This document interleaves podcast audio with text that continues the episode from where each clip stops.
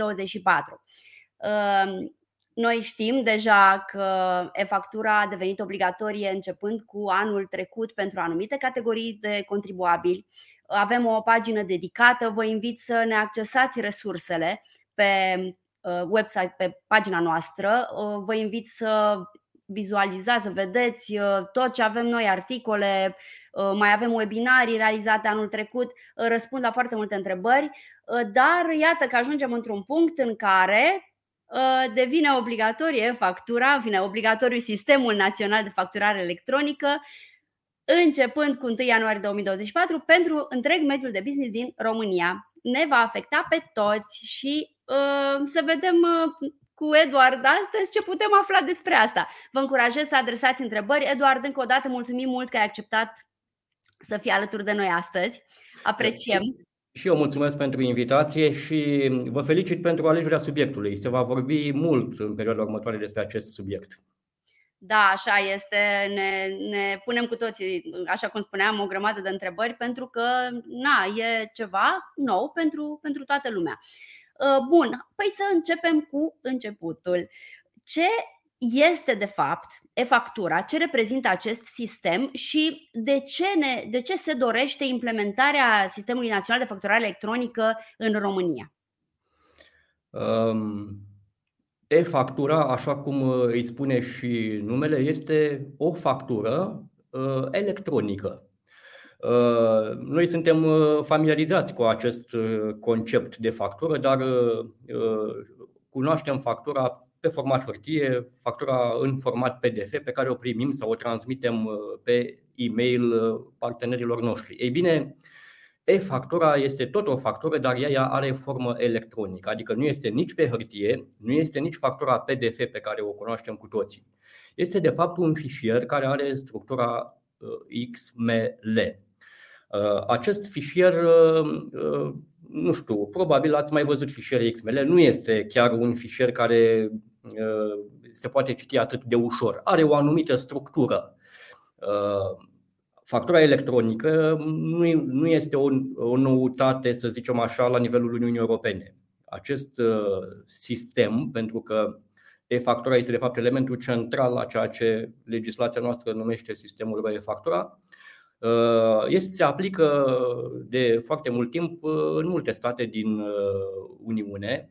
Noi aplicăm acest uh, mecanism uh, de foarte uh, puțin timp. Scopul pentru care s-a implementat sau se va implementa într-un mod diferit în perioada următoare acest sistem este acela de a reduce evaziunea fiscală, mai exact aceea din zona taxei pe valoare adăugate.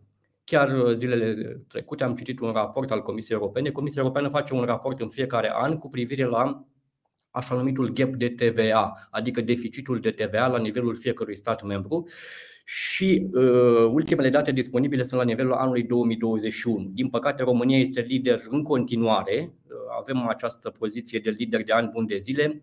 Ca să vă dau așa o dimensiune a deficitului de TVA uh, care este estimat uh, pentru România, vorbim de circa 9 miliarde de euro, ceea ce înseamnă cam uh, uh, 37% din TVA rămâne necolectat. Da? Adică, să zicem, pentru 100 de lei se colectează la buget doar 63 de lei, cu mult uh, sub media Uniunii uh, Europene. Da. Deci 9 miliarde lipsesc de la buget numai din TVA. La nivelul Uniunii Europene lipsa este de 60 de miliarde, deci 9 miliarde sunt ale României, este o sumă destul de mare. Deci, Scopul principal este acela de a reduce acest deficit de TVA cu care ne luptăm de ani buni de zile și ne-am luptat, mă rog, autoritățile prin diverse instrumente și știm. Am avut TVA split, am avut uh, formularul 088, avem formularul 394 care este detaliat și alte măsuri care au avut un efect, dar nu prea au avut un efect, dovadă că în continuare acest deficit este destul de ridicat. Deci acesta este scopul principal. Autoritățile spun că vor avea avantaje și uh, contribuabili, în sensul că unele declarații fiscale vor fi simplificate sau poate chiar vor fi uh, eliminate și mă gândesc aici la formularul 394, la decontul de TVA. Ei vorbesc și de precompletarea unor declarații pe baza informațiilor trimise către autorități. Mă rog, simplificarea inspecțiilor fiscale în sensul că vor fi mai rare, mai punctuale, ca să zic așa, dar aceste beneficii să vedem dacă se vor întâmpla sau nu și când se vor întâmpla. Scopul principal este reducerea deficitului de TVA, care la noi este o problemă destul de importantă. Într-adevăr, cifrele sunt destul de înspăimântătoare. Uh, cred că este important să ne, înainte de orice, să ne informăm. Uh, de aia avem aceste discuții uh, săptămânale. Mm, ăsta este motivul pentru care investim mult, mult timp, mult resurse în a scrie articole, pentru că trebuie să rămânem cu toți informați și să încercăm să ne pregătim, pentru că oricum nu avem de ales. E-factura devine obligatorie începând cu 1 ianuarie 2024. Ce știm uh, despre această obligație, Eduard, în acest moment? Bun. Um, noutățile în această zonă sunt cuprinse în acel proiect de lege pe care cred că îl cunoaștem aproape cu toții, care vizează uh, reforma fiscală propusă de autorități pentru acoperirea deficitului și da, mai da, da. departe. Da proiect care a trecut la Curtea Constituțională, după cum știm, așteptăm promulgarea și publicarea în monitorul oficial. Acolo sunt foarte multe măsuri de natură fiscală, inclusiv de disciplină financiară. Uh, printre altele sunt și modificări cu privire la sistemul acesta RO-e-factura. Uh, acest sistem uh, este funcțional în momentul de față, deci nu este o noutate, să zicem așa, absolută de la 1 ianuarie 2024. Noi am mai discutat, adică s-a discutat mult și anul trecut, uh, există obligații în acest sens, mă refer la obligația de a emite astfel de facturi electronice, dar această obligație a fost uh, într-un fel restrânsă. Toată lumea știe că uh, există obligația și în momentul de față, încă de anul trecut, de a emite facturi electronice pentru produsele considerate cu risc fiscal ridicat, pe relația B2B, adică de la un operator economic la alt operator economic. De asemenea, pe relația B2G, indiferent de natura tranzacției, deci pentru livrări de bunuri, prestări de servicii. Ei bine, ă, aceste obligații nu au fost însoțite și nici în momentul de față nu există sancțiuni. Da? Cu alte cuvinte, cine a dorit să emită facturi electronice a putut să o facă fără absolut nicio problemă. Uh, cine nu a dorit să o facă, deși ar fi, a, a vândut produse considerate cu risc fiscal ridicat, la fel uh, nu va avea nicio problemă. Nu are nicio problemă în momentul de față. În perioada imediat următoare, uh, lucrurile se vor schimba pentru că, mă refer la 1 ianuarie 2024, aș zice aici că perioada următoare am putea să o împărțim în două. 1 ianuarie 2024, 30 iunie 2024 și perioada de după 1 iulie 2024. Ce se întâmplă începând cu 1 ianuarie 2024? Uh, sfera e-factura se va extinde, adică se va generaliza. România a cerut derogare de la Comisia Europeană anul trecut și a primit-o pentru această extindere a sferei de aplicare. Deci pe relația B2B, adică de la un operator economic la un alt operator economic, la modul generalizat, da? adică nu numai pentru produsele considerate cu risc fiscal ridicat, ci pentru, în principiu, orice tranzacție între două persoane impozabile stabilite în România, pentru care locul livrării sau locul prestării pentru tranzacția respectivă este de asemenea în România. Da? Deci, de la 1 ianuarie, obligativitatea intervine pentru aceste tranzacții pe relația B2G, cele pe relația B2B, scuze, cele pe relația B2G rămân în continuare valabile. Deci reținem uh, că vorbim de tranzacții între persoane impozabile stabilite în România, pentru care locul livrării sau locul prestării este considerat a fi în România. Uh, acum, bineînțeles că uh, avem obligația și lumea vorbește și de sancțiune și se pune întrebarea ce se întâmplă dacă după 1 ianuarie am o astfel de tranzacție. Da? Uh, adică sunt o persoană stabilită în România și emit uh, o factură către o altă persoană stabilită în România care are locul livrării. Nu știu, fac o vânzare de bunuri, nici nu contează. Da? Da. Uh, sunt obligat să emit factura electronică. Răspunsul este că există această obligație, însă, din punct de vedere al sancțiunilor, există în continuare o perioadă de păsuire. Adică o să vorbim un pic mai târziu și de termenele și sancțiunile care vor fi impuse de autorități pentru neemiterea, netransmiterea în sistem a facturii electronice. Deci reținem că după 1 ianuarie 2024, facturile emise de o persoană stabilită în România da, pentru tranzacții care au locul livrării sau locul prestării, dacă vorbim de serviciu în România, trebuie emisă factura uh, electronică.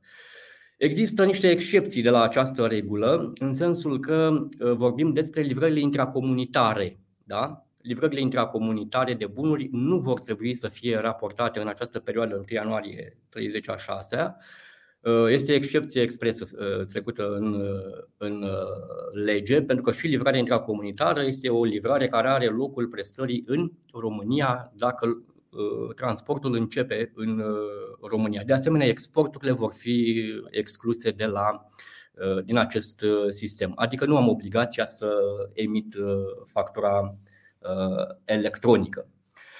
Um, după data de 1 uh, iulie 2000, uh, începând cu 1 iulie 2024, lucrurile se vor schimba. Acum, în perioada 1 ianuarie 30 iunie, bineînțeles că uh, se vor emite facturi electronice. Cine vrea să emită, poate să emită, cine nu, nu. Sancțiuni vor apare începând cu 1 Uh, aprilie. Deci da. în perioada 1 ianuarie 30 uh, a 6 trebuie să spun că vor circula în paralel facturile electronice cu facturile în format clasic, pe format hârtie sau uh, în format PDF.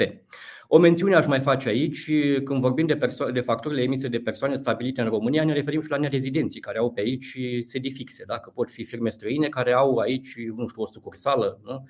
Vorbim inclusiv de un nerezident care nu are un sediu fix aici, dar are un, uh, să zicem, un cod de înregistrare de TVA în România da? și el este impactat de această uh, obligație. Am înțeles. Uh, mulțumim foarte mult pentru toate aceste clarificări. Au început să vină întrebările uh, și voi, uh, voi începe să preiau din aceste întrebări cu acordul tău, Richard. Pe Facebook, Marinela ne întreabă, va exista un termen limită, data scadentă de transmitere a facturii în SPV? De exemplu, facturile lunii ianuarie vor fi transmise până pe 25 februarie? Bun, uh, vorbim aici de o chestiune foarte importantă, uh, termenul în care aceste facturi electronice trebuie scurcate în sistem, în spațiu privat virtual. Până acum n-am avut un astfel de termen, de aceea lumea asta liniștită și uh, și-a văzut de treabă. Dar, începând cu aprilie 2024, vor fi sancțiuni. Termen există, deci va fi 5 zile de la data emiterii facturii electronice, dar nu mai mult de 5 zile peste termenul, peste 15 ale lunii următoare, exigibilității tranzacției. Da? Deci avem, să zicem așa, o, o regulă un pic complexă. Da? Deci, repet, termenul de urcare este de 5 zile de la data emiterii facturii, dar nu mai târziu de 15 luna următoare plus 5 zile calendaristice. Deci vorbim de zile calendaristice. Da? Spre exemplu, dacă am emis o factură, nu știu, să zicem în ianuarie, pe 10 ianuarie, fac 5 zile calendaristice, am făcut factura în 10 ianuarie, că am făcut și livrarea în 10 ianuarie. Fac 5 zile calendaristice peste acest termen și aflu termenul în care trebuie să uh, urc factura respectivă în sistem. Vestea bună este că dacă am o livrare în ianuarie, pentru care am emis factura electronică în ianuarie și am întârziat, nu? deci n-am uh, emis factura în în termenul, n-am urcat-o, pardon, în termenul de 5 zile lucrătoare, nu voi fi sancționat. Sancțiunile apar pentru uh, situațiile în care acest termen maximal intervine după data de 1 aprilie 2024. Deci să fim atenți la ceea ce se va întâmpla după data de 1 aprilie, pentru că atunci vor fi sancțiuni. Și anticipez o următoarea întrebare, ca să zic așa, care sunt sancțiunile?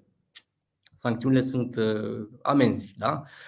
Aș zice că nu sunt foarte mari. Uh, avem uh, sancțiuni diferențiate pe categorii de contribuabili. Și vă imaginați că la contribuabilii care sunt încadrați în categoria uh, celor mari, amenziile sunt cele mai mari. Sunt de la 5.000 la 10.000 de lei. Pentru contribuabilii mijlocii, de la 2.500 la 5.000 de lei. pentru contribuabilii mici și persoanele fizice, că și persoanele fizice pot avea calitate de persoană impozabilă și intră în sfera ROE factura, vor avea amenzi mai mici între 1000 și 2500 de lei. Uh, deci acestea sunt amenziile și aici aș mai face o precizare cu privire la amenzi. Ele nu se înjumătățesc, uh, adică să nu ne așteptăm că în 15 zile vom uh, plăti jumătate din minim. Nu, această regulă nu va mai putea fi aplicată pentru că prin această lege cu privire la reforma fiscală s-a eliminat, din păcate, această posibilitate.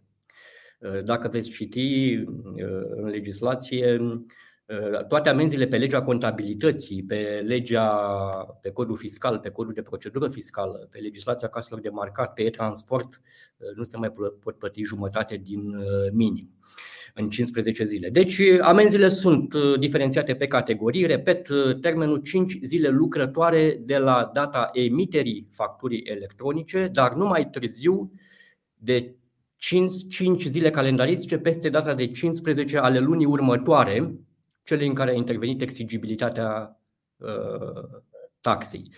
Și aș mai face o precizare aici, nu știu, acum să zicem că avem întârziate șapte facturi electronice, da? Se pune întrebarea, o să primești șapte amenzi a câte 10.000 de lei sau a câte 5.000 de lei? Nu, pentru că nu se sancționează, nu se dă amendă pe fiecare factură, se dă pe faptă, da? Și eu am săvârșit fapta și primesc o singură amendă. Evident că dacă mai vine un control peste o lună și iar mă prinde cu întârzieri, o să mai îmi aplice din nou amenda, da? Deci, din punctul ăsta de vedere, amenda o primim o singură dată uh, și uh, după aceea e bine să, să evităm uh, situații de acest gen. Da, mulțumim frumos. Pe YouTube ne întreabă ne întreabă cineva, cred că este o companie, care sunt pașii exacti care trebuie făcuți pentru a începe să emitem factura electronică. Și înainte de a-l, de a lăsa pe Eduard să explice mai în detaliu, voiam doar să vă spun că pentru cei care utilizează Smart Bill, pentru utilizatorii Smart Bill, e-factura se trimite printr-o, printr-o apăsare de buton. Practic, după ce ați uh, uh, completat datele facturii, uh, salvați factura, deasupra e un buton care spune trimite factura către client, alături mai apare unul care spune trimite factura. Aia e tot. De ce? Pentru că noi am lucrat la implementarea e-factura în Smart Bill, uh, începând uh, cu mult înainte ca uh, acest, acest lucru să fie obligatoriu anul trecut, la 1 aprilie 2022 a devenit obligatorie factura pentru anumite categorii de contribuabili. Noi deja aveam implementarea făcută. Am făcut-o ca la carte, ne-am asigurat că am respectat în tocmai standardul impus de autoritățile fiscale pentru a ne asigura că aceste facturi trec de validatorul ANAF. Ceea ce se întâmplă astăzi în proporție de aproape 100%. Vorbim de 99,9% și cu siguranță ce nu trece, probabil lumea încă mai învață cum, cum trebuie, în fine, să. Deci, uh, pentru clienții noștri, utilizatorii SmartBill, ne-am ocupat noi de asta ca să nu faceți voi uh, toată, tot, toată treaba. Uh, dar ce se întâmplă pentru cineva care nu folosește SmartBill? Bun, să presupunem că vorbim de o entitate care până acum nu a emis nicio factură electronică. Spuneam mai devreme că nu au existat sancțiuni, nu există nici în momentul în care vorbim acum, dar în viitor, fiind sancțiuni, atunci factura electronică trebuie emisă și urcată în sistem. Care ar fi pașii? În primul rând, eu trebuie să, să văd cum îmi, emit, cum îmi emiteam facturile până acum. Dacă foloseam un soft de facturare, cum este exemplu Smart Bill sau un alt soft de facturare, evident că varianta cea mai la îndemână este ca, a, ca aceste facturi electronice să fie generate din aplicația informatică respectivă. Din capul locului excludem o întornire manuală a facturii electronice. Spuneam mai devreme că este un XML care are o anumită structură, uh, o anumită sintaxă, adică există un standard care trebuie respectat și dacă nu se respectă, respectiva factură va fi invalidată. Deci, varianta cea mai la îndemână este să folosesc o aplicație informatică. Dacă am un ERP și facturile se emit de acolo, din ERP-ul respectiv, la fel, evident, soluția cea mai la îndemână este să am implementată acolo e-factura, așa încât să se genereze acest XML. Odată generat acest uh, XML, pasul următor este să îl încarc în sistemul e-factura. Această încărcare se face prin intermediul spațiului privat virtual. Deci pasul al doilea este să îl încarc acolo, dar faptul că l-am încărcat nu înseamnă că am rezolvat, am terminat treaba. De ce spun lucrul ăsta? Pentru că uh, ulterior uh, pasului 2, ulterior încărcării, Ministerul de Finanțe dă răspuns. Deci vine un răspuns automat care validează sau invalidează factura pe care eu am trimis-o. Și trebuie să urmăresc mesajul pe care îl primesc. Da? Dacă este un mesaj, dacă factura a fost întocmită corect din punct de vedere al conținutului, deci are toate informațiile minimale, respectă structura impusă de legislație, atunci o să primesc un răspuns valid și factura respectivă va fi semnată de către Ministerul de Finanțe. O să primim înapoi, tot în spațiu privat virtual, aceeași factură, dar semnată de Ministerul de Finanțe, cu sigiliu electronic, da? cu semnătura electronică a Ministerului de Finanțe. Dacă există erori în uh, factura respectivă, nu știu, am uitat să completez un câmp sau, indiferent, o eroare de orice altă natură, atunci fișierul respectiv XML va fi invalidat, adică o să primesc un mesaj de eroare. Acolo o să văd în acel mesaj care sunt erorile pe care le-a semnalat sistemul și pe care, bineînțeles, trebuie să le corectez. Deci, dacă sunt în această situație, trebuie să revin, să refac, să corectez acele erori și să retransmit factura. Dacă este în regulă, o primesc semnată și abia după ce este semnată de către Ministerul de Finanțe, ea este transmisă către destinatar. Da? Deci factura ajunge la destinatar numai atunci când este validă da? și, bineînțeles, semnată de către uh, Ministerul de Finanțe. Legat de, deci cam aceștia ar fi pașii. Da? Uh, să, uh, să uh, aleg o aplicație informatică da? să uh, introduc datele de facturare așa cum o făceam și până acum. Aplicația este cea care are rolul de a genera acel XML. Uh, îl trimit, verific dacă este valid și dacă este invalid, corectez și uh, după aceea uh, retrimit. Uh, pentru cei care au, nu știu, sunt uh, firme mici, să zicem, sau persoane fizice, pe uri de exemplu, care emit o factură pe lună. Da? Bineînțeles că pot să zic că, domnule, merită să-mi iau eu o aplicație pentru două facturi pe lună sau trei facturi pe an? Da sau nu? Uh, eu aș zice că da, pentru că dacă nu apelez la o aplicație informatică, nu am decât uh, varianta să fac acest XML, uh, fie să scriu ceea ce este exclus, zic eu, dar mai există o posibilitate, pe site-ul Ministerului de Finanțe există o aplicație care este gratuită, Uh, este de fapt un template în care introduc datele necesare facturării și acea aplicație îmi generează factura electronică. Eu am folosit acea aplicație, e bună, dar uh, pentru început este foarte greoaie. Adică până reușesc să um, completez toate câmpurile, nu e chiar atât de intuitivă. Uh, la început e foarte greu. Deci mie mi-a luat, de exemplu, o zi întreagă să fac o factură. Da? Pentru că îmi dădea erori, nu știam cum să corectez, da. erau câmpuri multe acolo și da. am reușit până la urmă. A doua am făcut-o mai ușor, a treia și mai ușor, dar oricum trebuie să introduc de fiecare dată. O da. recomandare a mea este să apelați la o, o soluție IT, da? deci un program care știe ce are de făcut, da? care a testat funcționalitatea și uh, șansele ca factura să fie invalidă sunt uh, aproape de zero. Uh, voi mai prelua rapid două întrebări care sunt legate de ce discutăm noi acum, Eduard, iar apoi voi continua cu alte. Am primit foarte multe întrebări din partea celor care ne urmăresc. Vă mulțumim foarte mult. Vă vedem, vom răspunde în măsura în care timpul ne permite tuturor întrebărilor. Ne a revenit uh, persoana de mai devreme uh, cu o întrebare dacă uh, trebuie efectiv să apese un buton și nu trebuie să facă nimic, nu trebuie să facă cont. E-factura este, este um, face parte din Smart Bill, este integrată în, în contul vostru de Smart Bill. Nu este ceva ce trebuie uh, descărcat separat. Sau nu. Noi am făcut implementarea, s-a făcut undeva în spate. Uh, din punct de vedere tehnic vorbesc, s-a făcut deja pentru ca, tocmai pentru ca voi să nu trebuiască să faceți nimic din ce presupune, iată, completarea acelui XML care poate fi uh, o operațiune mai greoaie, mai ales pentru cei aceia dintre noi care nu suntem neapărat super tehnici. Um, și am mai primit o întrebare din partea uh, doamnei Judith Kiss pe Facebook.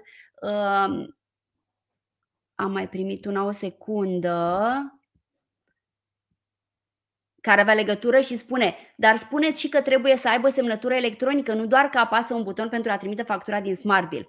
Uh, uh, trebuie autorizată firma în SPV odată la 90 de zile. Aceasta este o operațiune pe care o, putea, o poate face antreprenorul, să mă corectezi, te rog, doar dacă greșesc. Uh, da, da, așa este.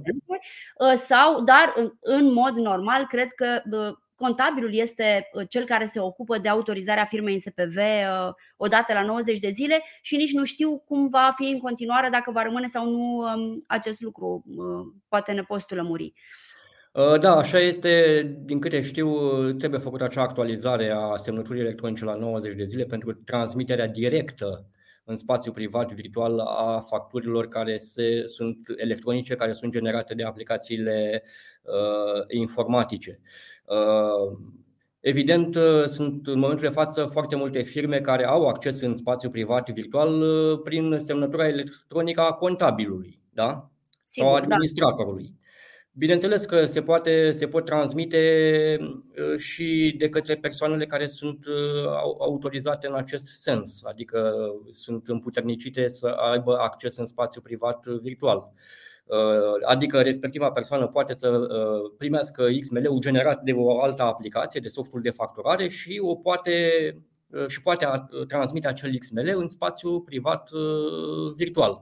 Este și aceasta o variantă, dar dacă am, nu știu, 50 de facturi de transmis într-o zi da? sau mai multe, 100 de facturi într-o lună, da?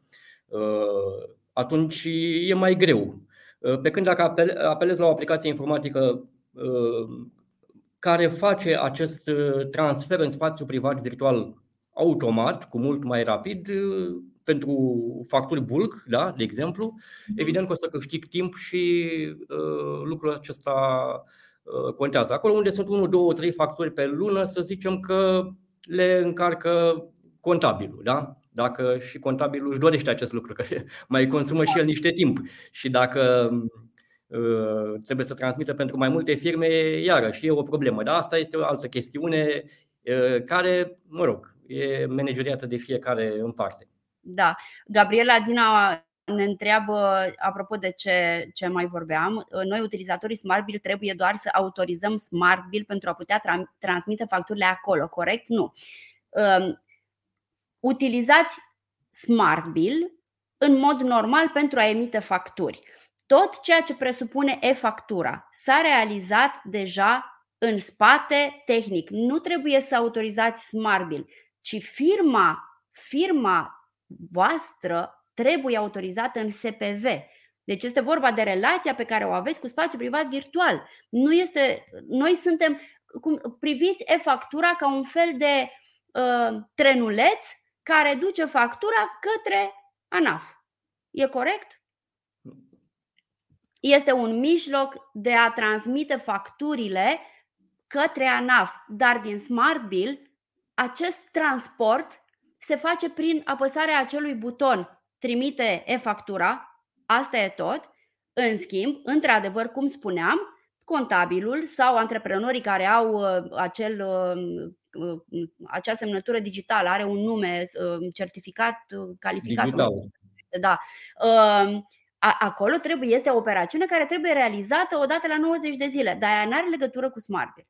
Tot ce contează să știți în SmartBill pentru utilizatorii SmartBill este că există un buton pe care îl apăsați și aia a fost tot.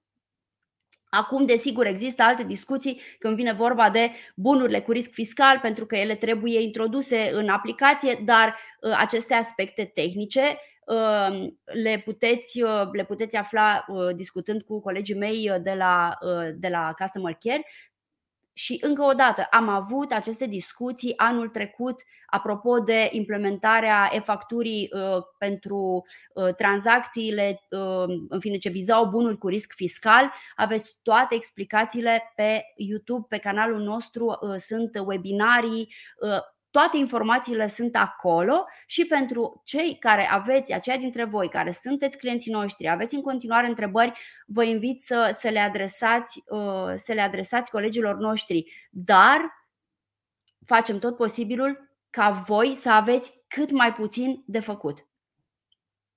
Acum, o să trec la o altă întrebare. Oh. Tot Judith Chis ne întreba mai devreme că asta văzusem inițial. Pentru o PFA care emite facturi de prestări servicii doar pentru o firmă din Germania, trebuie să trimită e-factura? Uh, deci dacă vorbim la momentul de față, nu. Uh, începând cu 1 uh, ianuarie, da, spuneam mai devreme că acele persoane impozabile care sunt stabilite în România și PFA-ul este o persoană impozabilă și ea, da, că e plătitoare, că e neplătitoare de TVA, atenție, nu contează. Da? Deci nu vorbim aici că, apropo, aceste facturi electronice trebuie încărcate doar de către plătitorii de TVA. Nu, nu, să nu facem această eroare de orice persoană impozabilă, plătitor sau neplătitor de TVA. Deci PFA-ul, dacă este stabilit în România și presupun că este stabilit în România, prestează un serviciu către un client din uh, Germania. Aici este foarte important uh, să știm și natura serviciului.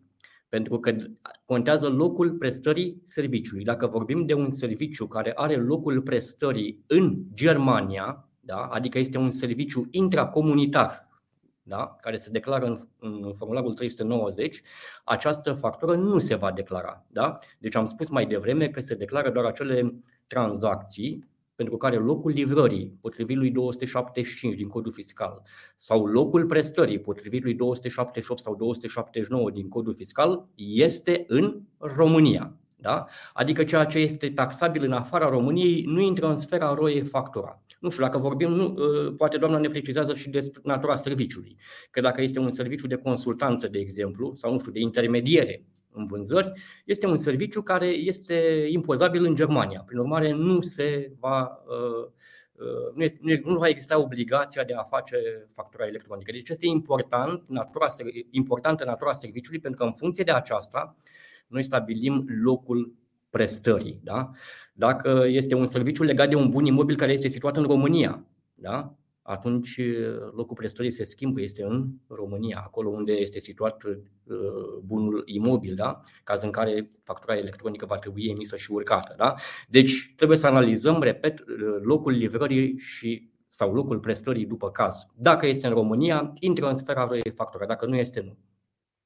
Um, servicii consultanță ne răspunde. Bun. Nu, nu. Deci serviciile de consultanță sunt servicii care sunt taxabile la beneficiar, pe exemplu pe care pe speța doamnei în Germania, prin urmare nu are treabă cu roie factura, da? deci emite factura așa cum o emitea și până acum. Da. Uh-huh. Um, m-a întrebat cineva mai jos, a repeta întrebarea uh, cu autorizarea Smart Bill. Uh, voi repeta. Nu se autorizează, nu autorizați cu nimic Smart Bill. Nu are nicio legătură. Este vorba de autorizarea firmei dumneavoastră în spațiul privat virtual, în SPV, este o operație, o operațiune care se face odată la 90 de zile în mod normal de către, de către contabil, cred că așa se procedează în mod normal, sau de către antreprenor, dacă aveți un certificat digital calificat prin care puteți să faceți asta, după care puteți transmite pur și simplu când emiteți factura din Smart Bill, o transmiteți către SPV. Deci este vorba despre autorizarea firmei dumneavoastră în spațiul privat virtual.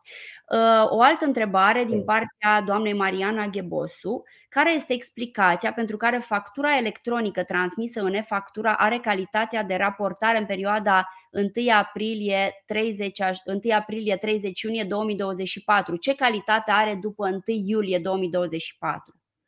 Bun, uh, vorbim acum uh, de două perioade diferite, 1 ianuarie 30 iunie și 1 iulie și după aceea. Și o mare diferență este că începând cu 1 iulie, uh, nu vom mai vorbi despre facturi pe format hârtie sau format PDF dacă vorbim de facturile între două persoane impozabile stabilite în România. Prin urmare, în perioada 1 ianuarie-30 iunie se pot emite facturi atât în format electronic cât și în format uh, PDF sau pe format hârtie.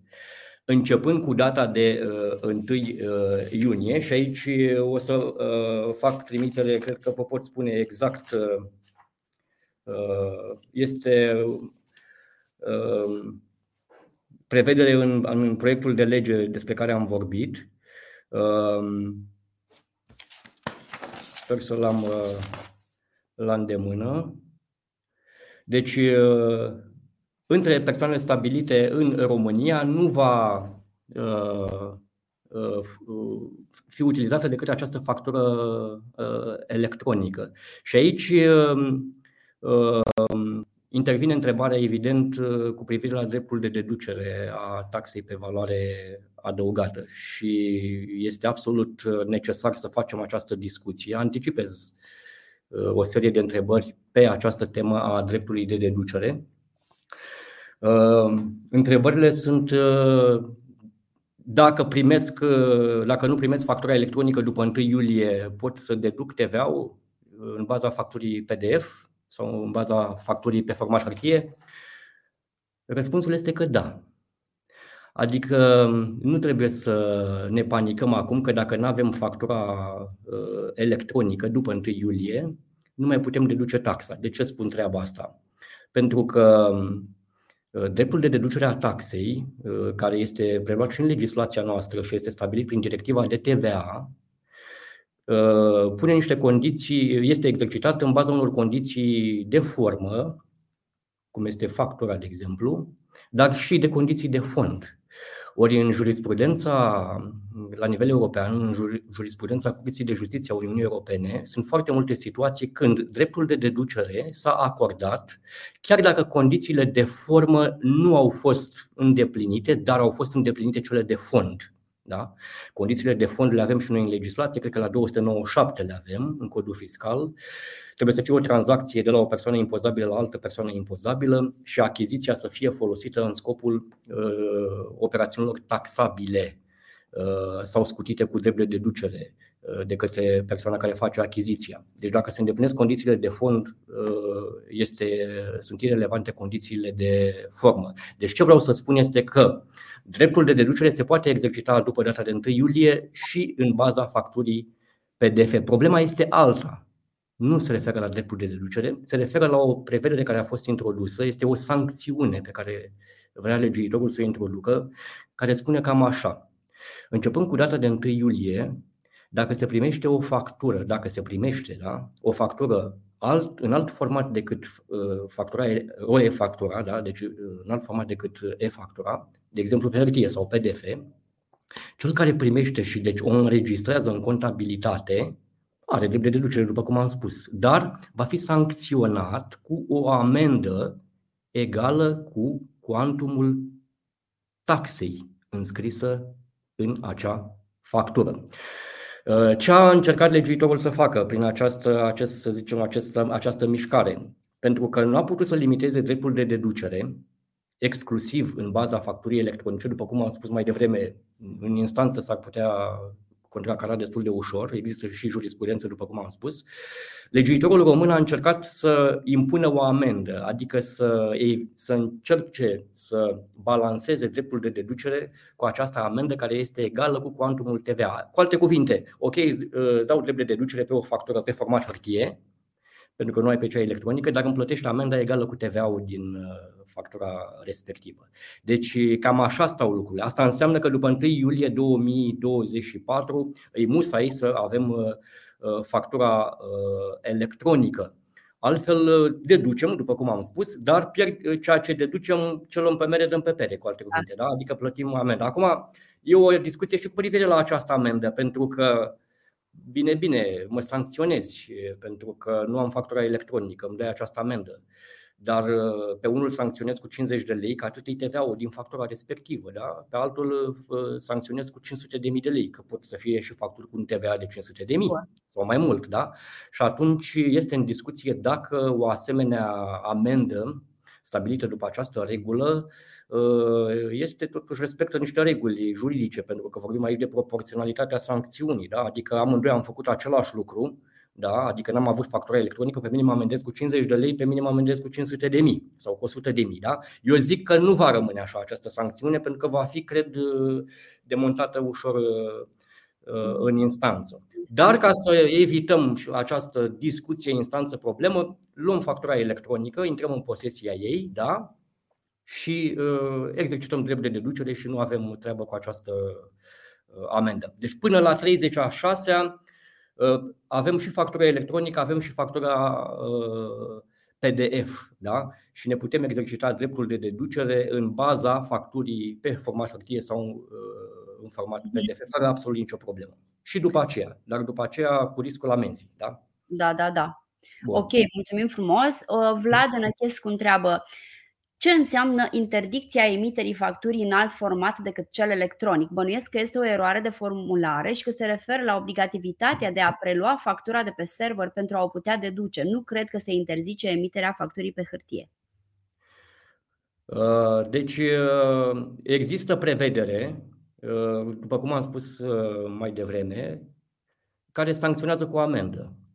Adică, ok, eu pot să primesc. Deci sancțiunea îi vizează pe, nu pe cei care emit factura pe format hârtie, ci pe cei care înregistrează, da? Deci să o am acolo în contabilitate, să o, să o am pe cea pe format hârtie și să nu am pe cea electronică. Da? Deci dacă sunt într-o asemenea situație, risc această amendă egală cu cuantumul TVA din factura respectivă. Acum, bineînțeles că este negru pe alb în lege, da? deci este sancțiune. Uh, și se poate aplica fără nicio problemă. Acum, eu pot să am și facturi fără TVA, da? Uh, și atunci, uh, la aceste facturi fără TVA, pe format hârtie sau în format PDF, nu am ce amendă să plătesc. Da? Și aici e o problemă. Dacă pe aceștia nu îi voi sancționa, pe când pe ceilalți care au facturi cu TVA pe format hârtie îi voi sancționa. Dar deci eu cred că amenda asta nu va avea viață lungă și vor căuta să găsească altceva. Vom vedea.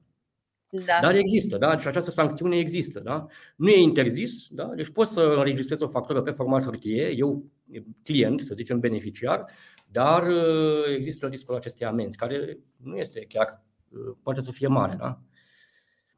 Uh, voi mai prelua câteva întrebări, primim multe, sunteți mulți alături de noi, sunteți peste 400 de oameni în live, ceea ce e foarte mult și vă mulțumim pentru asta. Andreea ne întreabă pe YouTube scuze, e-factura este obligatorie doar în relația B2B și B2G, doar pentru societățile plătitoare de TVA? Uh, răspunsul este că nu. Deci, uh, sfera roie factura vizează persoana impozabilă. Da? Adică vânzătorul ca persoană impozabilă. Nu se spune în legislație doar acei vânzători care sunt înregistrați în scopuri de TVA. Da? Cu alte cuvinte, și ceea ce numim noi, ceea ce avem noi în legislație, întreprindere mică, da? în zona TVA, adică neplătitorii de TVA, da?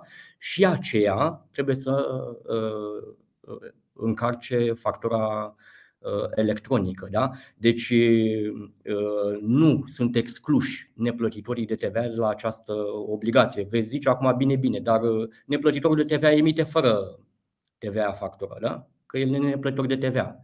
Dar să nu uităm că și aici există un plafon de TVA de 300.000 de lei pe an, care dacă este depășit, îl obligă pe uh, obligă persoana impozabilă să se înregistreze da, în scopuri de TVA. Deci, uh, răspunsul este că obligația vizează atât plătitorii de TVA cât și neplătitorii de TVA. Da? Să nu facem această eroare, să zicem eu sunt neplătitor de TVA, prin urmare nu am nicio treabă cu sistemul de factură. Nu.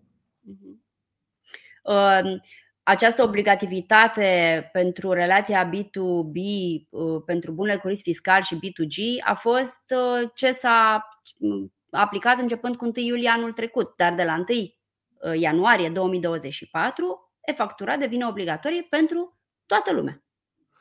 Pe relația B2B este generalizarea, pe B2G era deja Da? Da. Pentru că noi avem de la 1 iulie anul trecut. Pe B2G avem obligatoriu, fără sancțiuni. Acum va fi cu sancțiuni. Deci pe B2B nu mai vorbim de produse considerate cu risc fiscal ridicat. Da? Pentru, repet, pentru orice livrare de bunuri, prestare de servicii cu locul în România. Uh-huh. Pe relația B2G, la fel. Orice livrare, orice prestare. Aici aș face o precizare Uh, pentru că uh, în ordonanța de urgență 120 uh, pe 2020, care este actul normativ primar, ca să zic așa, cu privire la sistemul de factura, este definită acolo relația B2G, Business to Government. Dacă ne uităm pe noua lege, pe proiectul care va fi publicat, vom vedea că această relație B2G este sfera ei se mărește, adică uh, în ordonanță se definesc acolo autoritățile contractante, în sens larg instituții publice. Dar dacă ne uităm în ordonanță, o să vedem că sunt, uh, de fapt, numai acele autorități contractante care se încadrează în legea 98, 99, 100 pe 2016 și ordonanța de urgență 111 parcă este. Scrie, nu mai știu exact, dar mhm. calitatea de autoritate contractantă rezultă de acolo prin prisma acestor patru acte normative.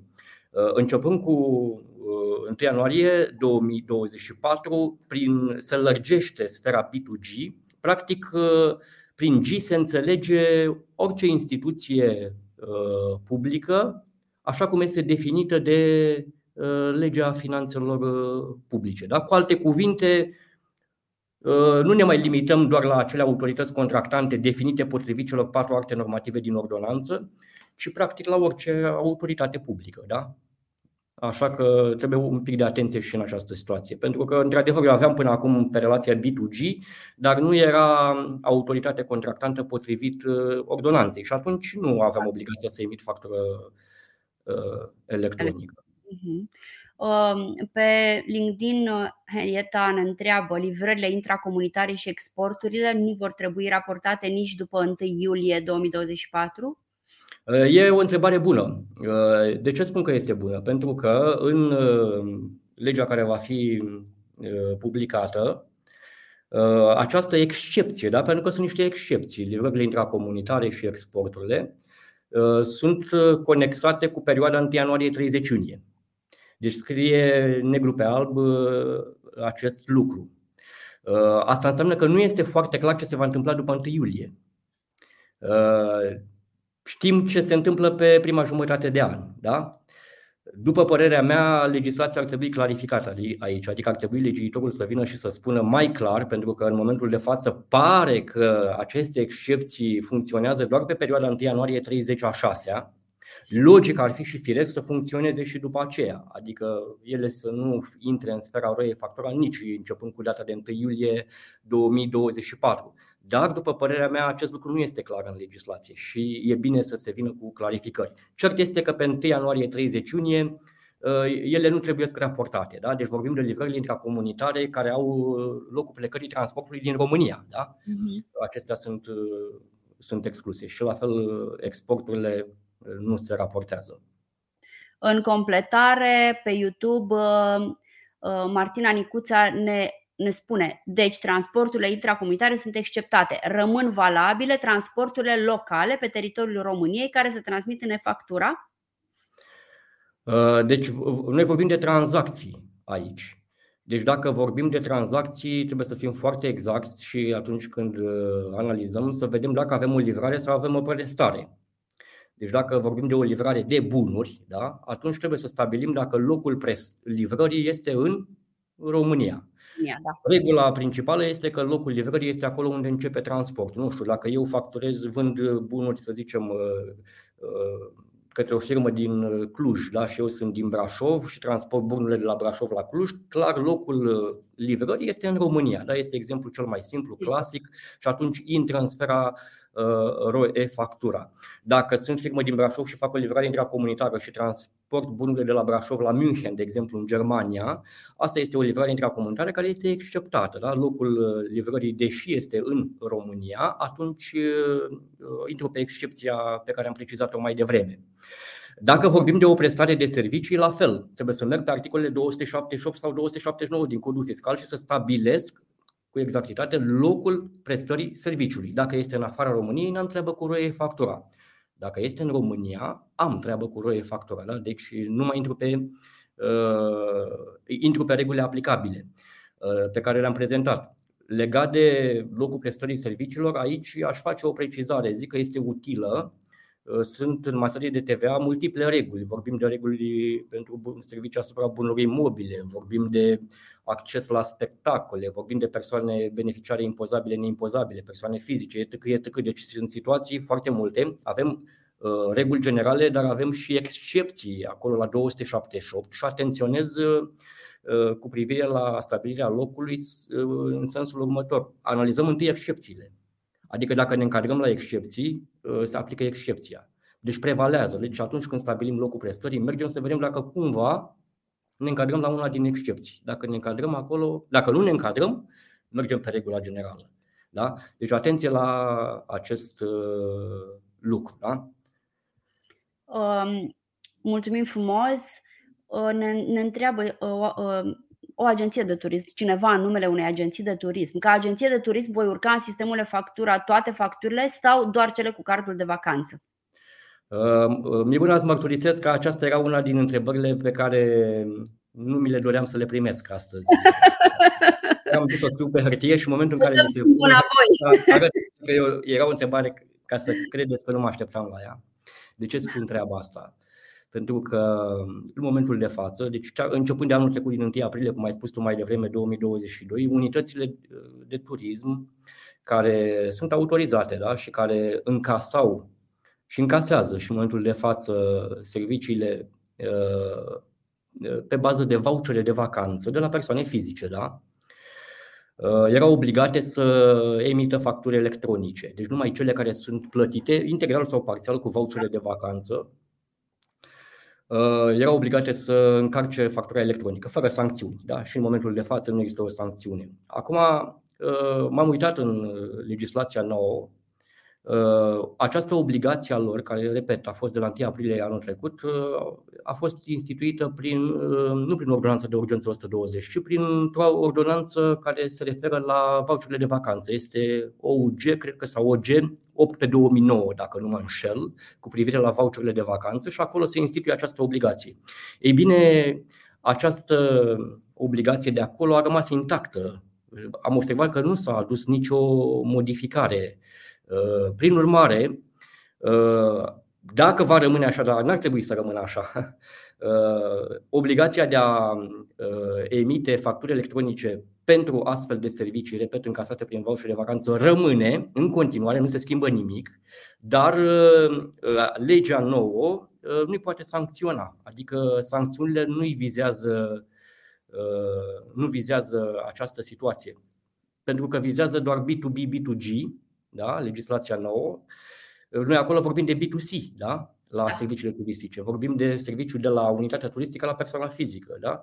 Deci e o situație care ar trebui clarificată. Eu mă aștept ca legiuitorul uh, să. Cred că a fost o scăpare aici, da? pentru că proiectul acesta, care e destul de mare și care include și roie factura, a fost scris uh, cam pe genunchi, așa și îndrăzni să spun.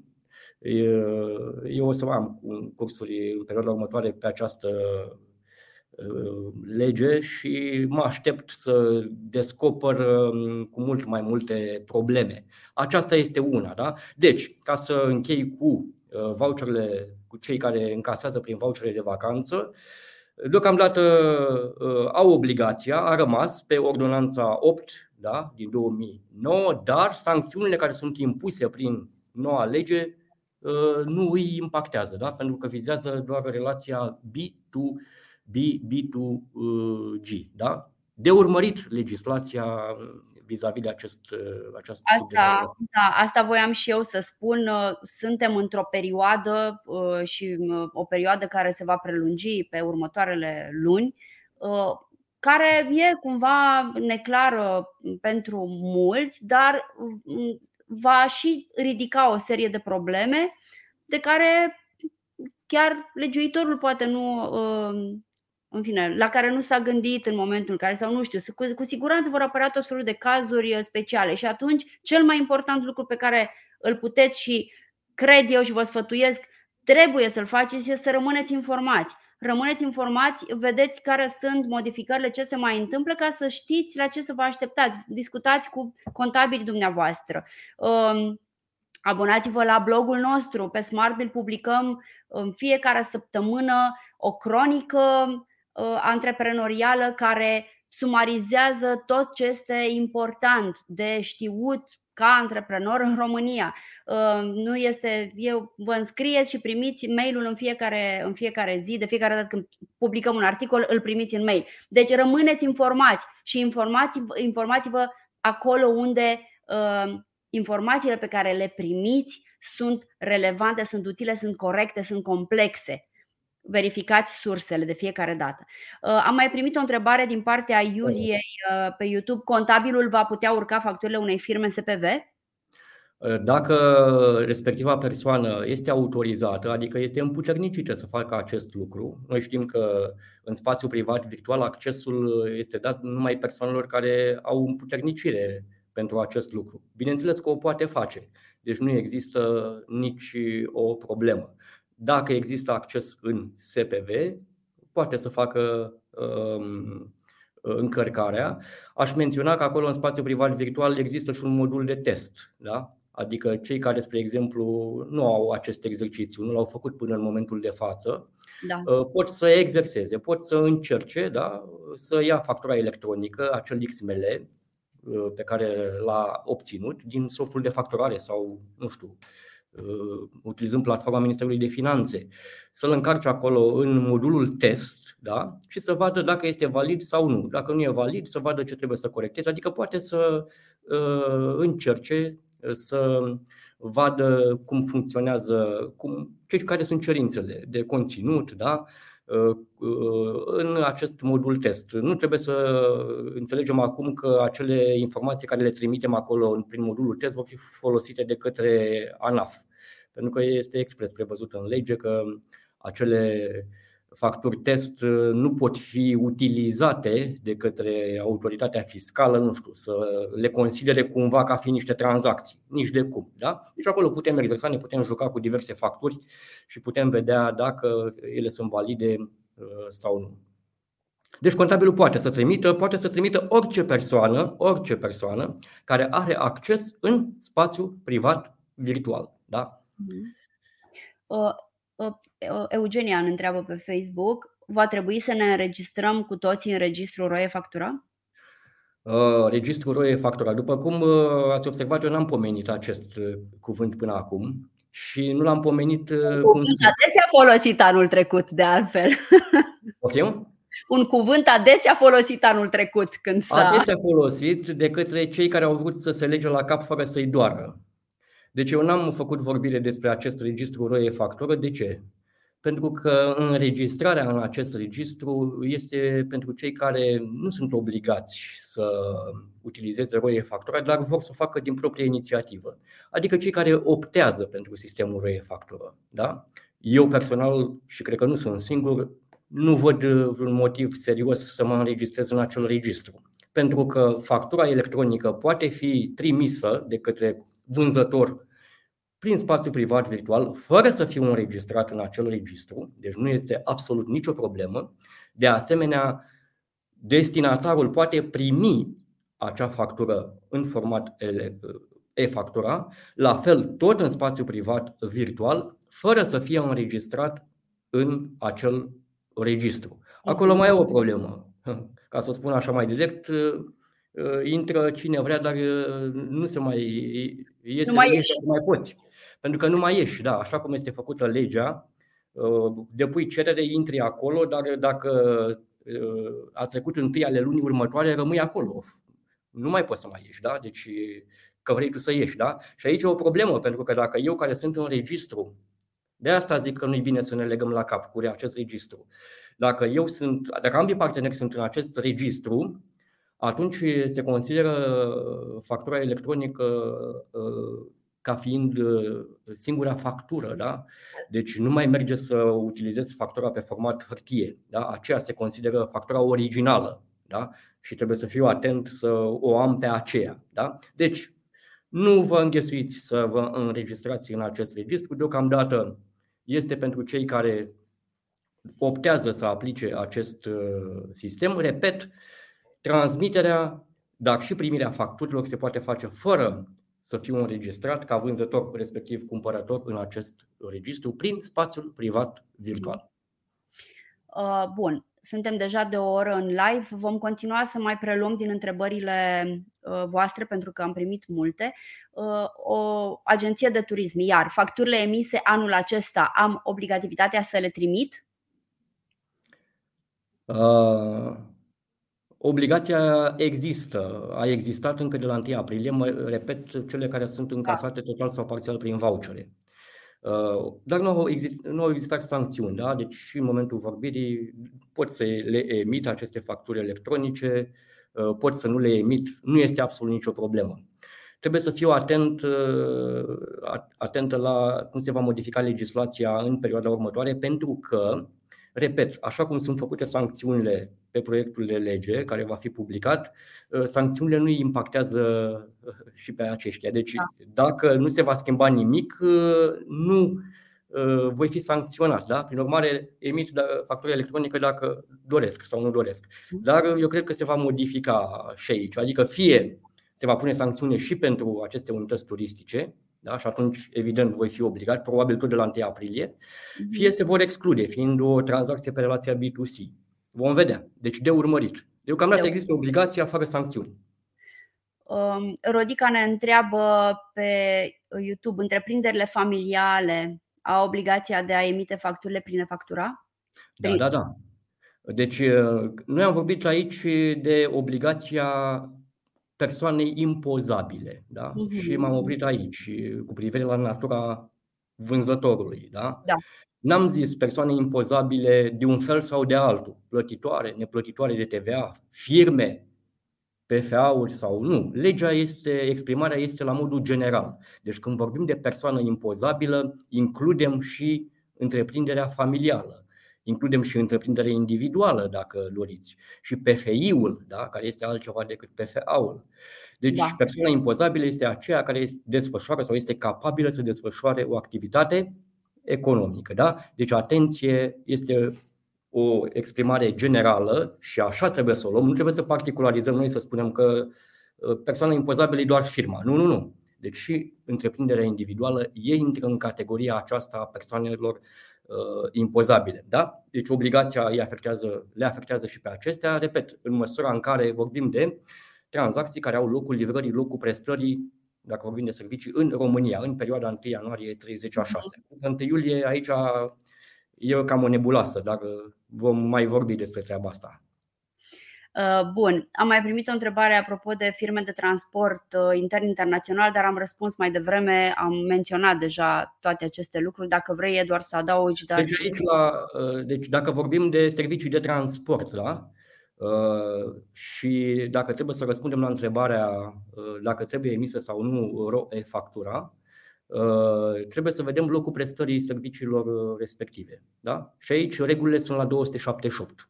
Deci trebuie să ne uităm acolo și să vedem. Aici eu, sunt mai multe nuanțe, nu avem noi timp acum să le detaliem, dar da. repet, 278-279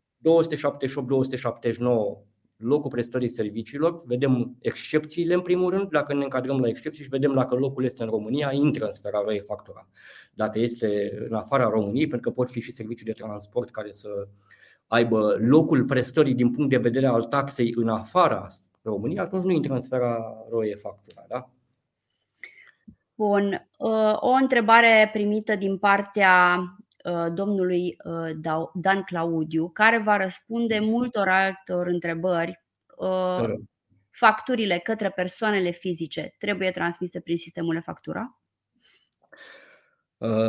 Facturile către persoanele fizice sunt de fapt facturile care reflectă tranzacțiile de categoria B2C. Da? Noi avem trei mari business to consumer. Noi avem trei mari categorii B2B, care sunt cele mai, mă rog, sunt destul de răspândite, B2G, care sunt uh, B2 government, business to government și vorbim aici când zicem G de instituții publice, da? Și am spus mai devreme că se extinde sfera, adică nu mai vorbim de acel G din ordonanță de urgență 120, și mai avem și pe B2C. B2C este business to consumer, da? Adică relația între un operator economic, să zicem o firmă, și o persoană fizică. Da? O persoană fizică cumpără bunuri sau servicii, dar acele bunuri și servicii le utilizează în scop personal. Da? Cumpără, nu știu, mâncare, o consumă acasă, adică nu este o persoană, persoană fizică uh, care le cumpără pentru a desfășura o activitate economică. Da?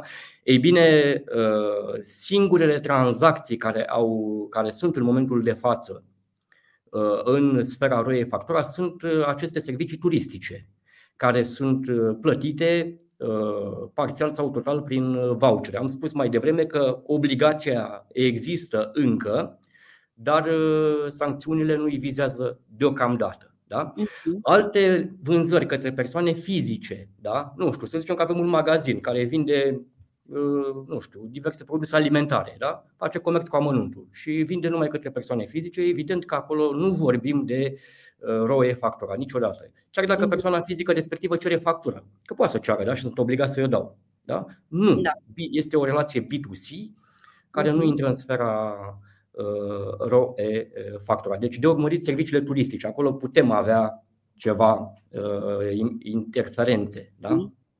Asta răspunde și uh, unei întrebări primite pe YouTube. Facturile se emit pe persoană fizică sunt sute în e-commerce, un business de e-commerce. În peak season sunt mii. Suntem obligați să urcăm toate nu. facturile? Deci, nu. clar, nu. Nu, nu, nu. Mai departe, Georgiana Militaru ne întreabă pe YouTube Uh, dacă emitentul facturii trebuie să aibă certificat digital pentru a fi conectat la SPV și răspunsul este da sau contabilul are certificat. Deci emitentul facturii este vânzătorul, da? Vorbim de o persoană impozabilă, repet la modul general. Uh-huh. El emite acea factură, este obligația lui, este acel XML. Cine transmite XML-ul în spațiu privat virtual este cu totul și cu totul altceva. Poate să fie, după cum am spus mai devreme, orice persoană pe care vânzătorul a împuternicit-o să facă acest lucru. Da? Este, dacă vreți, ca la declarațiile fiscale. Da? Avem contabilul, care, este, care e o persoană fizică da? și care este împuternicită să depună, să transmită acele declarații fiscale la fisc. Așa este și cu factura electronică. Da? Deci orice persoană poate să fie administrator, poate să fie uh, contabil, poate să fie orice altă persoană care deține un certificat digital calificat. Uh, o întrebare primită pe YouTube. Uh, dacă suntem firmă de contabilitate și avem de emis facturi pentru mai multe societăți, este de ajuns un singur program informatic unde se poate schimba societatea sau este nevoie de câte un program pentru fiecare societate? Bun, aici suntem, vorbim de situația uh, în care serviciile de contabilitate sunt externalizate și, mă rog, e o firmă de contabilitate care are, nu știu, 20-30 de clienți, 50 sau 100 sau 200, nu contează mulți. Da?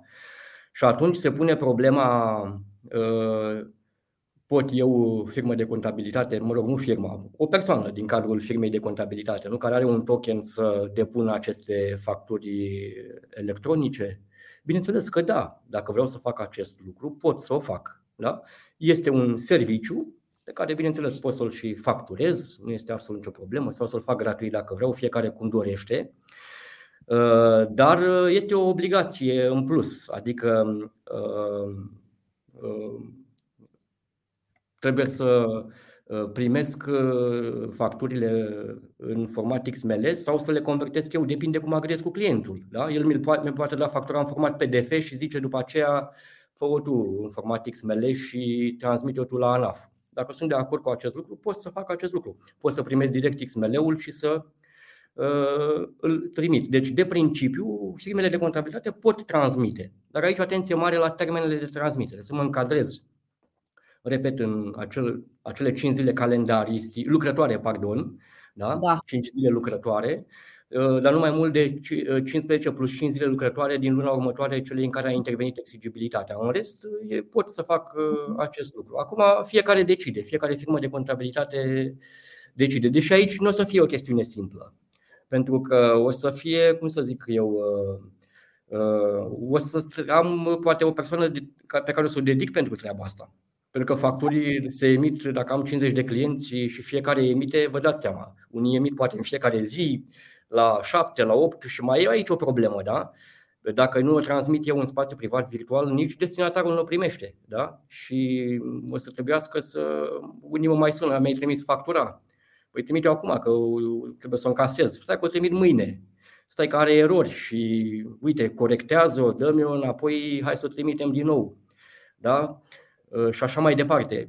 Adică nu o să fie simplu pentru cei care se interpun în acest uh, proces. Bine este ca să se transmită pe varianta, de exemplu, smart bill-ului, da? direct din softul de facturare, da. direct în spațiu privat virtual. Adică cel care a emis-o o și transmite. Da? După aceea, bineînțeles, o dă și la contabilitate pentru uh, înregistrare. Eu nu zic că firma de contabilitate nu poate să o facă dacă vrea, dar va fi bătaie de cap sau poate o face pentru un număr restrâns de clienți, altceva, dar nu va fi simplu. Da? Și să nu uităm un lucru. Începând cu 1 iulie 2024, uh, vor circula numai aceste facturi, mă rog, în principiu, numai aceste facturi electronice. Da? Uh, și atunci uh, eu și primesc în spațiu privat virtual facturi. Da? Și dacă primesc, trebuie să ajungă la client. Da? Și atunci o să fiu răspunzător, să zic așa, sau poate să am în sarcină și fluxul invers. Să recepționez, să descarc facturile și să le transmit uh, firmei, să și le plătească, să le accepte, să nu le accepte și așa mai departe. Aș înclina mai mult să nu, firma de contabilitate să nu intervină în acest proces, dacă este, nu are resursele necesare. Da? Este ceea ce recomandăm și noi uh, antreprenorilor care folosesc SmartBill să emită prin factura din SmartBill pentru că este uh, chiar simplu de făcut pentru că va fi să încărcăm contabile, că scopul este ca noi toți să muncim cât mai simplu, cât mai eficient, să lăsăm tehnologia să lucreze pentru noi, pentru că se poate. Și asta, asta, fac, asta facem noi, optimizăm toate aceste operațiuni de business care se pot optimiza, care se pot automatiza.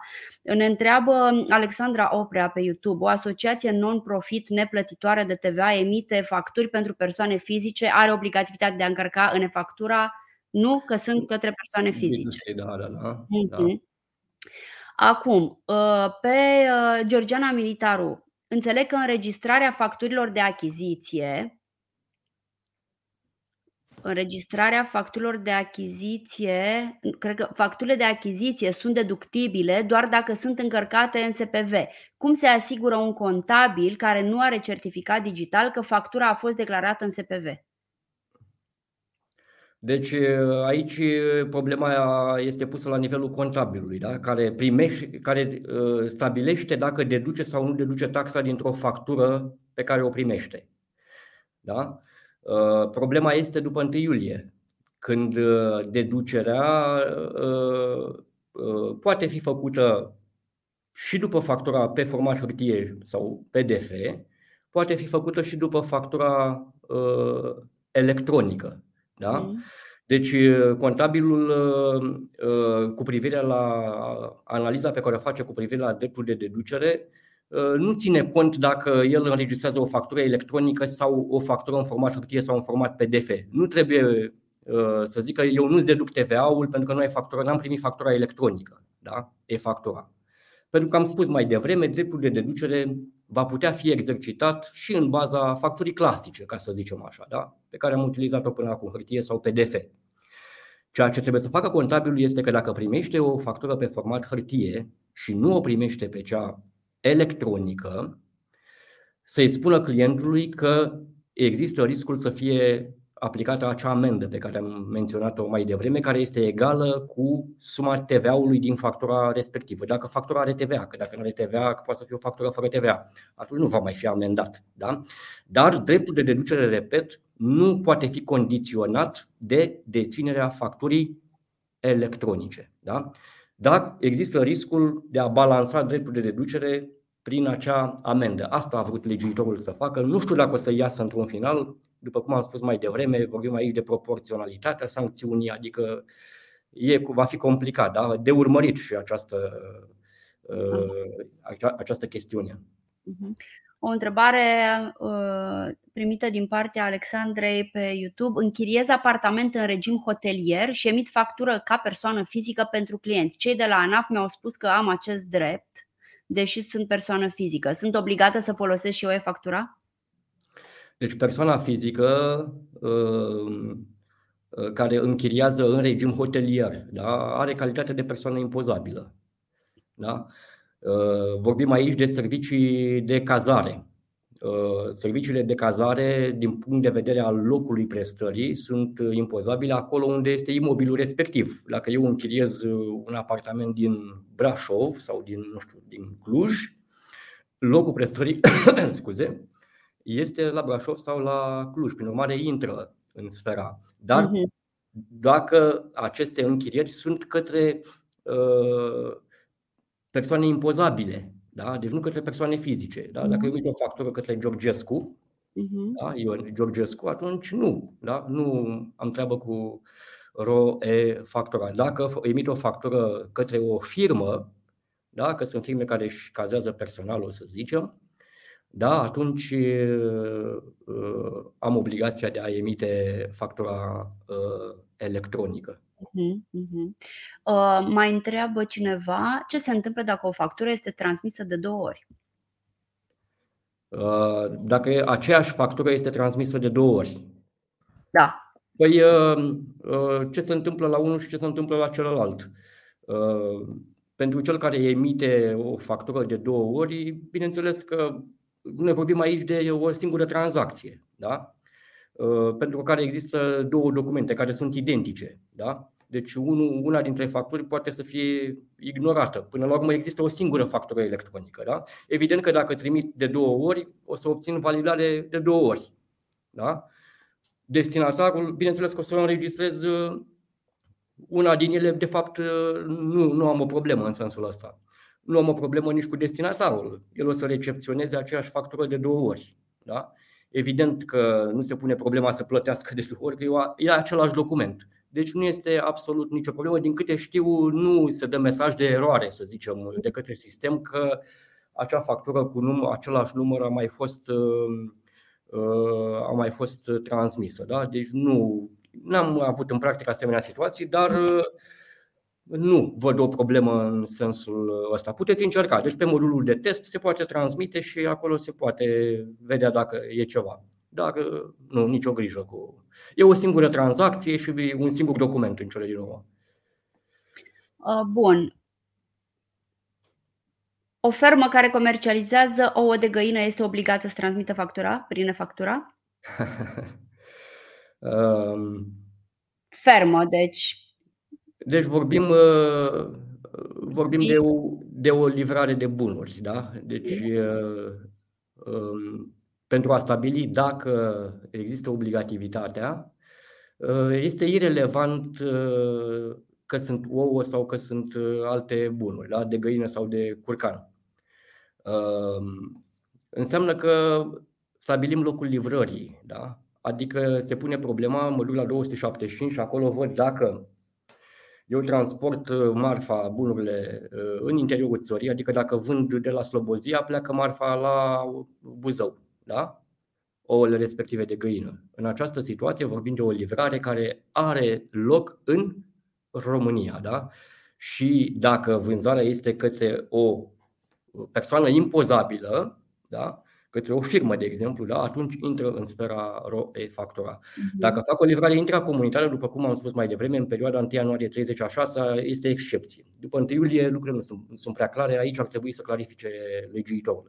Deci, în principiu, când vorbim de livrări de bunuri, stabilim locul livrării potrivit articolului 275 din codul fiscal. Este, deci acum nu mai vorbim de produse cu risc fiscal ridicat sau nu, da? după 1 ianuarie. Vorbim de livrări de bunuri la modul general, de prestări de servicii la modul general. Da? Deci nu mai e relevant dacă e un produs cu risc fiscal ridicat sau nu. Acel ordin, de exemplu, care stabilea produsele considerate cu risc fiscal ridicat, 12 parcă era, nu mai știu exact, s-a și abrogat, se va abroga, adică, adică acest proiect de lege care va fi publicat îl va abroga. Deci nu mai dispare asta cu risc fiscal ridicat. Da? Vorbim de livrări de bunuri, prestări de servicii, la modul general. Uh, dacă facturile se emit către parteneri din România, ne întreabă Paula, de exemplu facturile emise de transportatori în euro, se poate transmite nefactura sau se va modifica emiterea facturilor în RON? Um, aici, um, de regulă, facturile între rezidenți se emit în. Uh, se plătesc în, în, în lei. Um, nu cred să existe vreo restricție cu privire la monedă. Uh-huh. Adică eu aș putea să o emit și în uh, valută, da? Um, din câte știu, există un regulament uh, al BNR care interzice plățile între rezidenți uh, în uh, altă monedă decât lei, dar și acolo sunt câteva excepții. N-aș ști să vă zic dacă transportul este pe excepție sau nu. Pot să verific și eventual revin la doamna dacă reușesc sau îmi transmit una ulterior da, da, da. numele sau contactul dar ar trebui verificat. Acum, pe noi ne interesează dacă acea factură poate fi încărcată în euro sau în, uh, uh, nu în uh, sistem și trebuie musai să o fac în, în lei. Din câte știu, acea factură electronică trebuie, trebuie declarată în lei. Da? Deci, platforma Ministerului de Finanțe nu am încercat să trimit facturi direct în euro, dar eu zic că nu se poate. Trebuie să o convertesc în lei, să convertesc valorile, baza și TVA-ul în lei și să declară valorile în uh, lei. Uh, voi mai prelua câteva întrebări, după care ne vom opri pentru că suntem de mult timp aici. Uh, Silvia ne întreabă pe YouTube. Doamna dinainte era pe YouTube, Paula Truță, cred că e, nu sunt diacritice. Silvia întreabă, pentru o vânzare cu bon fiscal la care clientul, persoană juridică, cere factură, trebuie încărcat în SPV? Um, deci uh, avem uh, o tranzacție între două firme, între două persoane impozabile, da? să zicem. Da. Uh, pentru care s-a emis bonul fiscal, dar s-a solicitat și factura fiscală. În această situație, evident că dacă este solicitată factura, trebuie să o emit, am obligația să o emit. Dacă vorbim de aplică aceeași regulă. Dacă vorbim de o livrare de bunuri sau de o prestare de servicii care are locul în România, am obligația să emit uh, factura uh, electronică. Da? Deci uh, contează locul livrării sau locul prestării să fie în România și să fie o tranzacție între două persoane impozabile. Uh-huh. Uh, în regulă, întreabă Roxana ce număr are proiectul care reglementează e-factura. Uh, acest sistem ROE-factura uh, este de fapt rezultatul a mai multor acte normative. O să avem această lege care va fi publicată, lege care deocamdată nu are un număr, odată ce va fi publicată în monitor oficial va primi și număr. Uh, deocamdată nu are un număr, este legea care vizează reforma fiscală și care a fost asumată de guvern în Parlament, mm. despre care am vorbit la început și aici sunt incluse noutățile despre care am vorbit noi astăzi. Această lege uh, aduce uh, noutăți ea însăși, dar vine cu modificări și la alte, alte acte normative care sunt incidente sistemului ROE factura. Și aș menționa aici ordonanța de urgență 120 pe 2020, da? acesta este actul normativ uh, uh, primar. Mai există și niște ordine uh, care vizează partea de procedură, adică, spre exemplu, cei care vor să se înregistreze în registrul RO e-factură, avem, pot să vi le spun că le am aici notate, OPANAF 1831, din 2021 uh, se referă la înregistrarea celor nerezidenți care optează da? să se înregistreze în registru. Uh, mai este uh, OPANAF 1713 pentru cei rezidenți care doresc să se înregistreze în registru, da? deci avem două ordine ANAF separate. Mai există și OME, Ordinul Ministrului de Finanțe 1365 Uh, care se referă la relația B2G uh, și ordonanța de urgență 131 care se referă la voucherele de vacanță. 131 pe 2021. Deci cam acestea ar fi actele normative. Sunt mai multe. De bază este ordonanța de urgență 120 pe 2020. 2021, scuze, 120 pe 2021. Um, ok, mulțumesc frumos. Uh, sunteți foarte mulți, uh, ne bucură acest lucru, evident. Eu pot să mai stau, Miruna, nu este absolut nicio problemă, deci dacă și tu ești de acord, mai putem continua cu întrebări. Mă bucur că au fost multe întrebări, pentru că uh, în practică lucrurile stau uh, da, sunt foarte multe, sunt foarte, foarte multe primite în continuare, adică cred că mai sta foarte mult timp, putem să încercăm uh, să răspundem ulterior. Am văzut că aveți foarte multe întrebări și legate de Smartville. Ne vom asigura că răspundem acelor întrebări cu siguranță. Uh, sunt multe întrebări la care deja noi am răspuns în cursul discuției de astăzi în uh, Um, puteți să urmăriți înregistrarea acestei discuții ulterior pe, pe YouTube. Veți primi un, dacă sunteți uh, înscriși la blogul nostru, veți primi un uh, mail cu, um, cred că mâine dimineață, se trimite mailul în care uh, veți avea link către înregistrare și puteți să o, să o urmăriți și să primiți răspunsurile acolo unde le-am dat. Uh, mai sunt, sunt extrem de multe întrebări, mai putem să mai stăm, dar uh, nu vom avea cu siguranță timp să le acoperim pe toate. Uh, așa cum spuneam, sunt foarte, foarte multe. Este minunat, dar putem să încercăm noi să, le, să vă răspundem ulterior. Dacă putem. Mai, mai preluăm, hai să mai preluăm câteva. Da. PFI-urile acele cabinete medicale care prestează servicii către spitale vor fi obligate să trimită factura prin sistemul ROE factura? Uh, spitalul este o instituție publică. Deci spuneam mai devreme că pe legea finanțelor publice acum uh, sunt pe relația B2G, deci orice uh, instituție publică, așa cum este definită de legea finanțelor publice. În mod sigur, dacă vorbim de un spital finanțat și de la buget, atunci sunt pe o relație B2G extinsă, după cum spuneam acum. PFI-ul este o, o persoană impozabilă și, prin urmare, intră în sfera ROE factura. Deci va avea această obligație de a emite factura electronică, chiar dacă respectivele operații sunt scutite Adică aici aș face un mic comentariu.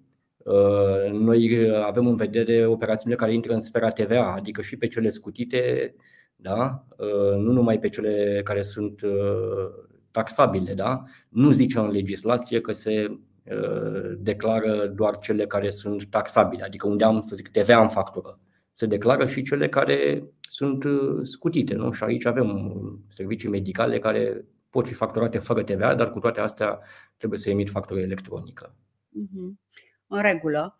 Uh, am primit mai devreme o, și o întrebare. Noi avem un formular pentru întrebări anonime, am primit și acolo uh, multe întrebări. Uh, ne întreabă cineva, tot din Smartbill vom descărca și e-facturile de la furnizori. E ceva la care lucrăm. Deci, cu siguranță vom ajunge să, să, faceți, să puteți face asta. Uh, hai să vedem ce mai ce întrebare mai uh, luăm unde am ajuns pe lista mea aici.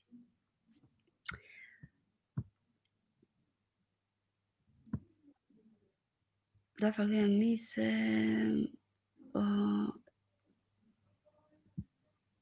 sunt multe la care s-a răspuns deja și de aia tot ezit, pentru că s-a răspuns și aș prefera o întrebare la care nu s-a mai răspuns până acum. Uh, dacă îmi permiți, văd eu o întrebare. Cum se abordează facturile trimise în SPV, dar care apoi trebuie anulate sau nu se încasează? Uh-huh. De la um, doamna uh, Adina Vlădău, cred că. Uh-huh. Uh, acum, uh, deci dacă vorbim de o factură anulată, Uh, avem, uh, cred că 330 este cu privire la corectarea facturilor. Sunt două situații aici. Dacă am apucat să îi trimit factura destinatarului, prin spațiu privat virtual, deci am trimis o validă, bună, rămâne bună trimisă. Caz în care codul fiscal mă obligă să, dacă vreau să o anulez, da, trebuie să emit o factură de stornă cu semnul minus. Da? Da. Dacă n-am apucat să. și eu la fel o trimit prin spațiu privat virtual, da? Dacă n-am apucat să o trimit la destinatar, adică am emis uh, factura electronică XML-ul respectiv, dar n-am apucat să-l trimit, evident că îl anulez pur și simplu, adică nu-l mai, uh, nu-l mai, nu-l mai trimit deloc. Da? Uh, și practic cu numărul respectiv emit o altă factură electronică, deci pur și simplu ignoră acel XML. Deci asta cu privire la anulare. Dacă trebuie să corectez o factură, da? adică pot avea și situația când am trimis o factură prin spațiu privat virtual, o factură electronică, e validă, Ministerul de Finanțe a semnat, a trimis-o, destinatarul a primit-o, dar constată că este greșită. Da, nu știu, s-a greșit cantitatea, prețul, mai știu eu ce este trecut acolo greșit, descrierea produselor, nu, nici nu contează, destinatarul zice, domnule, nu-i bună factura. Uh-huh. Și atunci uh, voi primi tot în spațiu privat virtual mesaj da, de la destinatar da, că factura respectivă trebuie corectată uh, din motivul cu tare, cu tare, cu tare. Și atunci eu ce trebuie să fac? Factura pe care am trimis-o inițial rămâne bună trimisă și am două posibilități.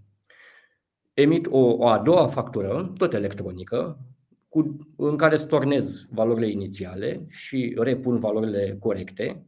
Da? Uh, dacă vorbim de erori pe valoare, da? Sau uh, emit două facturi, una prin care stornez și a doua prin care repun valorile, uh, valorile corecte. Da? Pentru că de regulă erorile sunt pe valori, da? pe prețuri, pe cantități și, și așa mai departe. Dacă am transmis-o unui destinatar și nu trebuia să o trimit lui, de exemplu, da? din greșeală am pus, i-am livrat da. lui ABC SRL și trebuia să-i livrez altuia. În această situație, evident că o să emit o a doua factură, exact ca prima, dar cu semnul minus, da? care să o anuleze pe, pe mhm. prima. Da? Adică aceste facturi electronice nu pot fi trimise înapoi. Da? Nu e ca da. pe format hârtie sau PDF când uh, vine retur. Da? Ia-ți-o și dă-mi alta. Da? Nu mai merge. Da? da. Am trimis-o, rămâne bună trimisă dacă trebuie să corectez ceva, vin printr-o altă factură electronică da? și o corectez pe cea inițială. Și asta răspunde multor din întrebările adresate. Mai preiau o ultimă întrebare. Ehm, după 30 iunie 2024, în momentul livrării mărfii la un client, ce document va însoți marfa pentru confirmarea livrării? E-factura poate fi încărcată în 5 zile. Clientul trebuie să aștepte ca furnizorul să încarce factura? Deci această factură electronică uh, are acest, pentru aceasta se va impune acest termen. Da? Bineînțeles că eu pot să o trimit și în ziua când i-am făcut livrarea. Da? Sigur. Nu mă, nu mă împiedică nimeni. Cu cât eu trimit mai devreme, cu atât mai bine. Da? Deci uh, beneficiarul nu are decât să uh, aștepte factura. Da? Bineînțeles că el trebuie să o și primească Uh, pentru că e dreptul lui să primească această factură. Că o primește în termenul de 5 zile sau că nu o primește este altă poveste. Da? Eu care am întârziat sunt pasibil de sancțiuni, după cum am spus. Eu care n-am primit-o, evident că nu se pune, nici nu pot, pot, pot să nici nu o plătesc uh, livrarea respectivă dacă n-am factura. Deci aici e vorba de relația comercială. Da? Uh, aici, bun, factura ca factura. Uh, nu-mi dă drept de deducere a taxei dacă nu am. Da? Adică, de regulă, nu plătesc uh, decât atunci când am uh, și factura primită anterior. Da? Mhm. Deci aici nu prea se schimbă nimic cu privire la comunicare. Comunicarea între data trimiterii facturii este la latitudinea părților. Da? Adică dacă eu sunt de acord să primesc factura peste o săptămână, bun, nu e absolut nicio problemă. Deci cel care emite trebuie să fie atent la termenul de emitere, iar cel care o primește, când o primește, o primește. Nu, nu poate să se îndrepte, adică să invoce termenul de 5 zile, că nu e obligația lui să respecte termenul de 5 zile. Da? Domnul de mai devreme da. revine apropo de întrebarea legată de PFI, care da. facturează da. către tale și spune sunt cabinete medicale care facturează către Casa de Asigurări de Sănătate. În practică, casa nu a cerut transmiterea prin roe factura. Rămâne această excepție? Cred că a fost o, o comunicare dată de către minister cu privire la aceste case de aceste livrări către casele de sănătate și s-a spus că ele nu intră în uh, sfera RO e-factura, adică aceste livrări pe care le fac. Um, nu cred, cred că va rămâne în continuare așa. N-aș ști. Mă, mă gândesc la mm-hmm. această da, da, da, da, da. Da. Și rugămintea Miruna este să, dacă domnul poate să ne lase adresa de e-mail ca să-i răspundem, uh, să revenim exact. Uh, Sigur. Și, uh-huh. către da. Sau chiar pe, în, în chat, pentru că a adresat uh-huh. întrebarea în, vă spun, okay. Imediat vedem unde, în Facebook a adresat întrebarea. Ok, ok. Analizez și Excelent. Revin. revin. Bun. Uh, mulțumim foarte mult. A fost un maraton. Suntem de o oră și jumătate, iar voi ați fost uh, numeroși și ați rămas pe toată durata discuției noastre alături de noi. Vă mulțumim foarte mult. Uh, este un subiect care, într-adevăr, pune încă probleme, avem întrebări. Sperăm că am răspuns multora dintre ele. De ce nu? Au fost multe întrebări care s-au repetat. Vă invit să vă înscrieți pe, să, să vă dați subscribe la blog uh, pentru că veți primi automat e-mail cu uh, link către discuția noastră de astăzi care va rămâne înregistrată pe YouTube. Vă puteți uita liniștiți să vedeți uh, acolo unde răspunsul vă, vă ajută. Eduard, îți mulțumim foarte mult pentru că ai fost astăzi alături de noi. Și eu vă mulțumesc pentru invitație recomand uh, participanților uh, să măcar să se informeze încă de pe acum despre uh, legislație, să anticipeze un picuț cam cum vor sta lucrurile, adică să planifice, da? pentru că noi am discutat în afara evenimentului cam care ar fi recomandările pentru Uh, pentru cei care trebuie să se supună acestor reguli cu privire la roie factura. Recomandarea mea cea mai importantă este să, așa cum ai zis și tu de altfel, să se informeze cu privire la obligațiile pe care le au și să anticipeze, să-și planifice ceea ce au de făcut. Pentru că Uh, respectarea uh, acestor obligații, conformarea, și nu mă refer numai la roie factura, în general, la modificările fiscale, uh, s-ar putea să presupună alocarea unor resurse suplimentare, nu numai de timp sau de bani, adică financiare, dar și de resurse umane. În ceea ce privește ROE factura, aici trebuie să existe o conlucrare cu departamentul de IT, da, acolo unde există, iar la firmele mai mici, la fel să apeleze la diverse soluții informatice externe uh, după caz. Sigur că da. Și, na, nu e dracu așa de negru, o să le rezolvăm pe toate, eu sunt convinsă de asta. Eu sunt uh, sigură pentru că am trecut noi prin multe, mai dihai ca să zic așa decât roie factura, așa că da. o să trecem și prin uh, Uh, aceste noi reguli. Uh, să nu uităm că factura electronică este așa intangibilă, da? nu este pe hârtie, adică o să le stocăm undeva pe calculator, nu vom mai avea maldere nici de facturi emise, nici da. de facturi primite, da? iar pe viitor zic autoritățile că o să mai simplifice un pic și declararea obligațiile declarative. Adică poate o să scăpăm și de 394 sau poate va fi un pic mai simplu, poate și de contul de TVA va veni precompletat, așa cum au spus autoritățile, să fim optimiști.